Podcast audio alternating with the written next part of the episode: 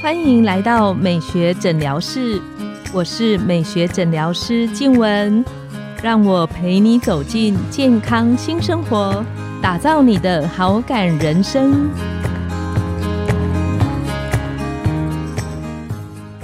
Hello， 各位听众朋友们，大家好，我是你们的主持人静文，欢迎来到美学诊疗室。今天是我们孕妈妈聊心事的单元，在每一集的孕妈妈聊心事里，我们会和你分享一个怀孕前后或是新手妈妈的小知识，希望透过这个单元可以陪伴妈妈们走过这个人生里超重要的幸福阶段。那不知道各位朋友们，你们有没有听过产后妊娠纹？产后的妊娠纹呢，其实是妈妈们在怀孕阶段就会很在意的话题。那我还记得我怀我们家老大的时候，虽然我个人不相信擦妊娠油会对妊娠纹有帮助，我还是去买了两瓶回来家里擦。那今天我们特别邀请到皮肤专科陈威宇医师来跟大家聊聊为什么会有妊娠纹，我可不可以事先做什么东西来降低妊娠纹的产生，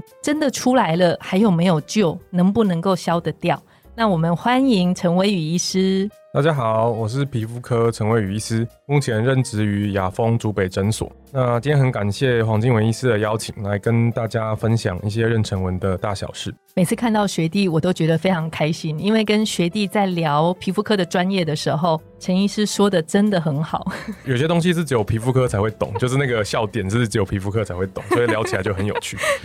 那陈医师你自己在门诊应该也会有遇到有很多朋友来求诊问说为什么会有妊娠纹，是不是跟体质有关系？因为我记得以前我在高中时期的教官，我就印象中他跟我们说过，她怀孕生小孩完全没有妊娠纹。这个真的跟体质有关吗？到底是什么原因造成妊娠纹的出现？所谓的妊娠纹呢，它其实跟生长纹还有肥胖纹其实很类似的。是。那在医学里面，那个拉丁词的名称是 Stria distensa， 意思就是说它是因为一个拉扯造成的一些纹路啦。那它这个纹路的方向会很有趣，它会跟拉扯的方向成垂直。就是如果比如说你长高，生长纹它就会跟你长高的方向是垂，所以生长纹都是横。那如果是肥胖纹呢，就是跟你变胖的那个范围，所以肥胖纹会是直的。妊娠纹其实它会跟肥胖纹会有一点点类似啊，因为它就是说怀孕的过程中呢，我们腹部，但其实不是只会出现在腹部，它可能出现在大腿跟胸部。那这些部位呢，因为怀孕的过程中，它的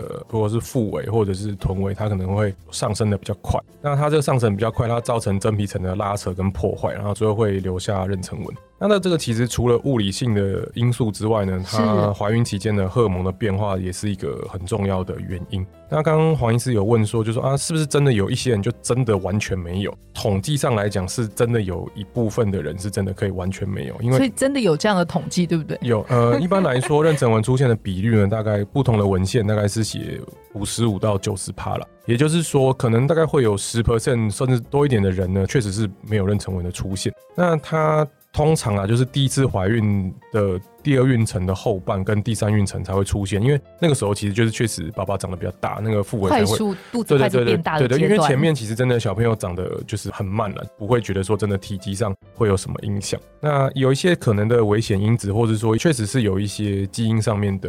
影响，但是目前没有很明确的定义说哦是哪一个基因的人会比较容易产生妊娠纹。那但是如果说过去有妊娠纹的家族史，比如说你的妈妈或者是外婆就确实有妊娠纹，那你的几率当然就真的比较高一点。那还有一些其他的危险因子，包含就是孕妇的年纪可能比较轻，或是体重比较重，或是胎儿的体重比较重。那还有一些种族的因素，种族因素白人好像比较不容易有，但是像其他像是亚裔或者是非裔就比较容易会有妊娠纹的出现。是，刚刚陈医师有提到孕妇的年龄比较轻，嗯，我以为是孕妇的年龄比较大的时候比较容易出现妊娠纹呢。我在猜，因为我也因为我也是翻阅文献，那这一点我也是觉得比较神奇，但是我觉得不同的统计上面可能会有一点不一样，因为就是说他过去有调查这些不同的文献，他去查询所谓的风险因子，那年纪其实并不是所有的文献都有，但是有一部分的文献确实觉得比较年轻的孕妇几率会稍微高一点。是，对，那我在猜可能跟皮肤本身的那个松紧度也有关。对，如果说年轻，那对，然后你你快速的扩大，那可能就会，因为台湾现在大概怀孕的年纪应该都三十几之后啦，相对来说是嗯，也比较不 不, 不好意思讲，可是就是说相对来说皮肤没有是可以拉伸的范围是比较大的啦，是，对对对。那有些人会提到说它是不是跟体重增加的越多可能妊娠纹出现也会有一些关联？对，就是体重如果比较重，或是胎儿的体重比较重，那增加的速率就学理上感觉上应该是也会有影响。之前有人真的有去做过研究，就是说去统计他比如说腹围或者是胎儿的体重的增加的速度，有一些研究确实相关性确实没有到那么显著，所以我觉得这个东西应该还是多因子的影响啦，就是说我们可能可以努力的，因为怀孕的中间期体重也不能够失控，就是说妇产科医师都跟你说啊，比如说体重大概对对对对对对，可是我觉得那个除了妊娠纹之外，当然还有一些其他好处啊，比如说妊娠糖尿病啊，这一些其他更重要的好处。对，所以我觉得体重的控制其实还是蛮重要的。对对对，所以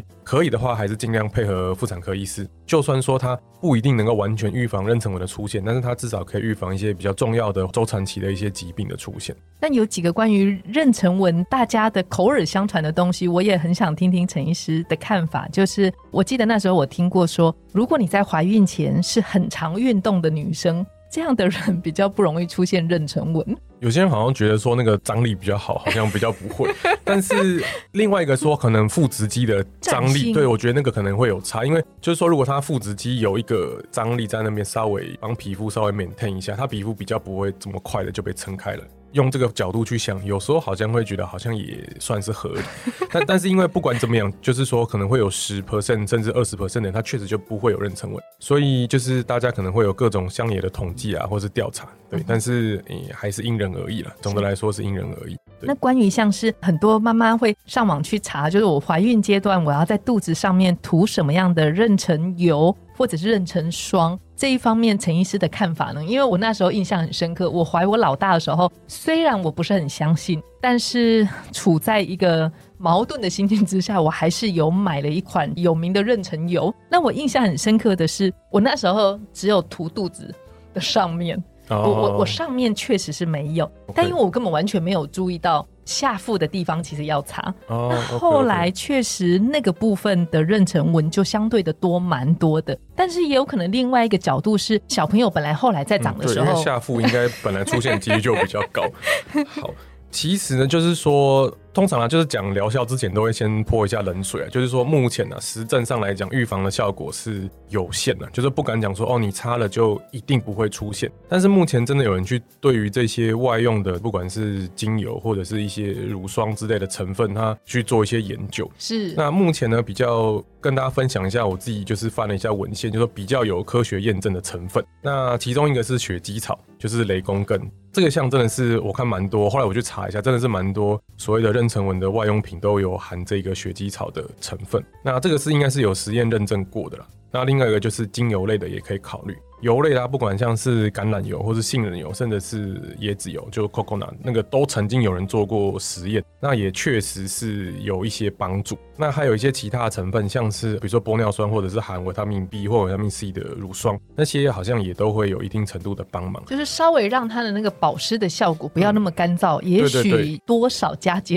对 对, 对, 对，或者说你透过按摩的过程中可能还有一些额外物理上的好处，这个我就不太确定。但是不过确实是有人建议说，大概怀孕十二周左右就可以开始使用这一类的妊娠霜。内容物的话呢，就跟刚刚上面讲的一样，就是雪姬草，然后或者是一些精油类的，我觉得都 OK。那按摩的范围其实确实是要够大了，因为就是说其实不是只有肚子会长、啊、腿上也会，所以就是如果担心的话就是这些有可能担心会长的地方呢，其实都可以尝试用精油或者按摩的方式来减少妊娠纹的出现，就算不能够有效完全的减少，心情会变好，对对对，心情会变好对。那如果说以你临床上的经验已经形成的哪一些的治疗方法可能相对的有机会有一些些改善的帮助？一般来说呢，它那个妊娠纹啊会分成几个时期啊，介入的时机是还蛮重要的。那它最早出现的时候，它会是一些有一点淡淡的粉红色，然后不会凸起的一些现状。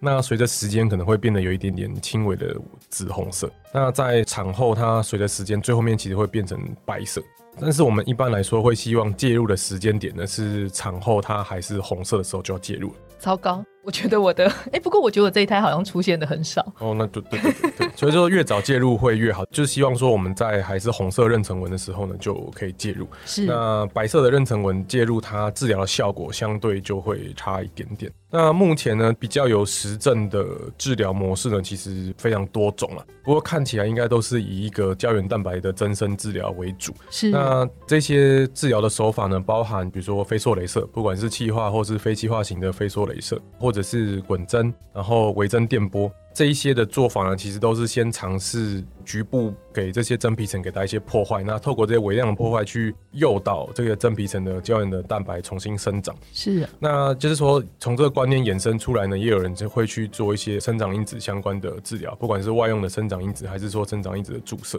那其实都是可以尝试的治疗。那但是就是说目前还没有一个比较公认一定哪一个方法就最最最最有效，是、啊，我觉得它这个治疗跟那个我们痘疤治疗有一点像，就是说它有很多种方法，但是你可能试了一个效果不好，那可能就要再尝试别的，就就不敢保证说哦有一个方法绝对所有呢就一定会有效。我觉得这个有时候还是要看每个人临床上他在意的程度、严重的程度，然后在专业医师的门诊咨询之下去讨论沟通之后，选择一个可能相对我自己比较想先尝试的做法。对，我觉得学姐说的也是真的是没有错，因为就是说这些治疗就是说虽然我们的目的是胶原蛋白再生，那它是要先经过一个破坏，所以破坏它的这个比如说修复期，或者说它破坏可能引起的副作用是不是每个人都可以接受，这个是可以在咨询的时候先跟医师讨论跟评估的。那在我看包括不管是我评估朋友的，或者是我对于我自己的妊娠纹希望它在治疗上改善的部分，我看到有一个东西叫做魔方电波、哦、那它好像也是可以蛮多范围作用在身上的。那至于魔方电波它在身上妊娠纹治疗的效果，陈医师在相关的文献的阅读上您的看法是什么？至少我自己查到的文献就是这种 review 型的文献比较没有提到这一类电波，但是我觉得呢可能跟年限有关，因为就是随着时间的进展一定会有新的研究一直被纳入这一类的新的治疗模式会被纳入研究里面、啊、是那我觉得电波其实也是一个刺激胶原蛋白增生一个很重要的手法，我觉得也没错，而且它刺激的深度相对来说搞不好还比一般真皮层还要来得更深一点，所以它有机会把底下的筋膜层也稍微拉起来。因为我们产后它其实不是只有皮肤的问题，它其实从腹直肌开始就有一些腹直肌松弛，它筋膜的松弛一路到外面的妊娠纹。是那当然处理的话，当然除了运动啊，或者说一些手法让腹直肌能够恢复强度，那所以说其实是分层处理，就肌肉可能要处理，然后筋膜层我们要尝试处理，那真皮层也要尝试处理。刚刚提到那些胶原蛋白的增生治疗其实都还是停留在真皮层啦，那刚黄医师提到的这个电波类的可能是魔方或者是其他的电波，那我觉得它比较有机会达到比较深的一个层次，所以那它对于整个不管是妊娠纹甚至是说整个肤质的紧致，我觉得应该是会有额外的帮助。最后想要请问陈医师，你刚刚有特别提到说妊娠纹的治疗其实它是有一个黄金时期的，那除了刚刚讲到比较好的阶段是在那个疤痕，就是妊娠纹还是偏红色的状态状态，那有没有一个相对的时间点，比方说产后一年啊、两年或产后几个月之内的介入，临床上有比较明显的效果？我觉得一年感觉上有一点点久，因为一年应该要准备变成白色的，但是我觉得从红变白每个人的时间应该会不太一样，但是如果说产后就要立刻做，我觉得好像又有点太赶所以我觉得应该大概半年左右应该都还来得及。是，对对对。那在这边分享一个我自己临床上我个人的案例，就是我印象很深刻，我之前咨询过一个妈妈产后妊娠纹，她真的是蛮久之后的，她是生产完之后十年哦，是，那他跑来做治疗，我问他说为什么隔这么久，他就跟我说因为现在小朋友就大了一点，那他开始有比较多的时间跟重心放在他身上。那临床上我们门诊咨询的时候就是会保持比较中立的阶段，我就会像刚刚陈医师聊的，我跟他说可是因为你已经十年，其实那个临床上治疗效果一般比较不理想。那我印象很深刻，这个妈妈很可爱，她说没关系，因为我真的很在意，那我试一试比完全不是就、哦、就放弃来的好一些些。那那个妈妈最后做了至少蛮多次的， 我, 我印象中她的整个疗程至少做了十次以上。最后我还蛮开心的是，她也有看到一些些的进步，就她自己觉得她的整个肚皮的紧实、哦 okay、还有那个妊娠纹的感觉比她来求诊之前再更进步。可是我觉得这中间有一个关键，就是这个妈妈好耐痛哦。哦 OK OK OK 因为刚刚陈医师聊到的，不管是气化式、非气化式、飞梭啊、滚针、飞针、电波，这些治疗临床上应该都有一定程度的疼痛感，这个是真的。嗯，对，所以如果要刚生产完的妈妈要接受这样子的治疗，就是意志力其实要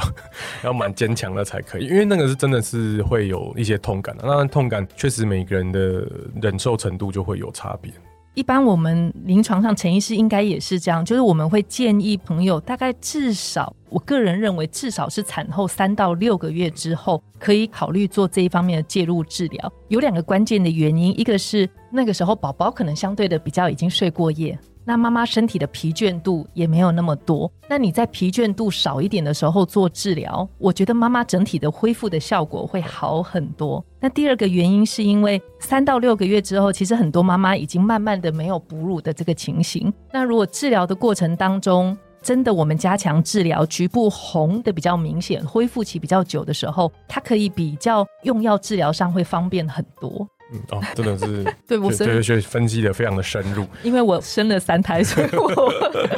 我对于妊娠纹这个议题，不过我觉得很棒，我觉得生孩子还是一个妈妈们很棒的、很幸福的一件事。虽然现在还不能够穿比基尼，哦 ，OK OK， 可是好像也不一定说一定要穿到比基尼、啊。对我老公禁止。哦 ，OK， 那那那就这个议题就跳过了。那今天我们的节目就来到了尾声，美学诊疗室。欢迎你们再度光临，我们下次见，拜拜，拜拜。